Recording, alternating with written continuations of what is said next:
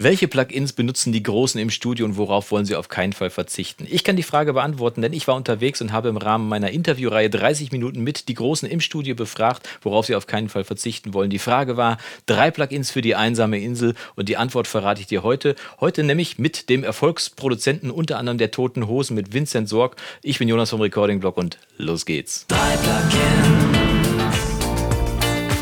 Drei Plugins ja. für die einsame Insel. Ähm naja, ein EQ, ich glaube, mein Brot- und Butter-EQ ist im Moment der FabFilter Q2. Mhm. Ja, der kann ja quasi auch alles. Der kann alles, ja. der kann MS, Match EQ, weiß der Teufel was. Ja, ist wirklich ein tolles Ding.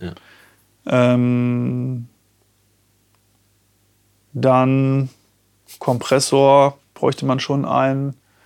Eigentlich ein 1176 und wahrscheinlich der Blackie von der CLA Waves Collection da. Okay würde ich sagen. Wobei ich habe äh, 1176 benutze ich so viele verschiedene, die alle ihren Charakter haben. Ja.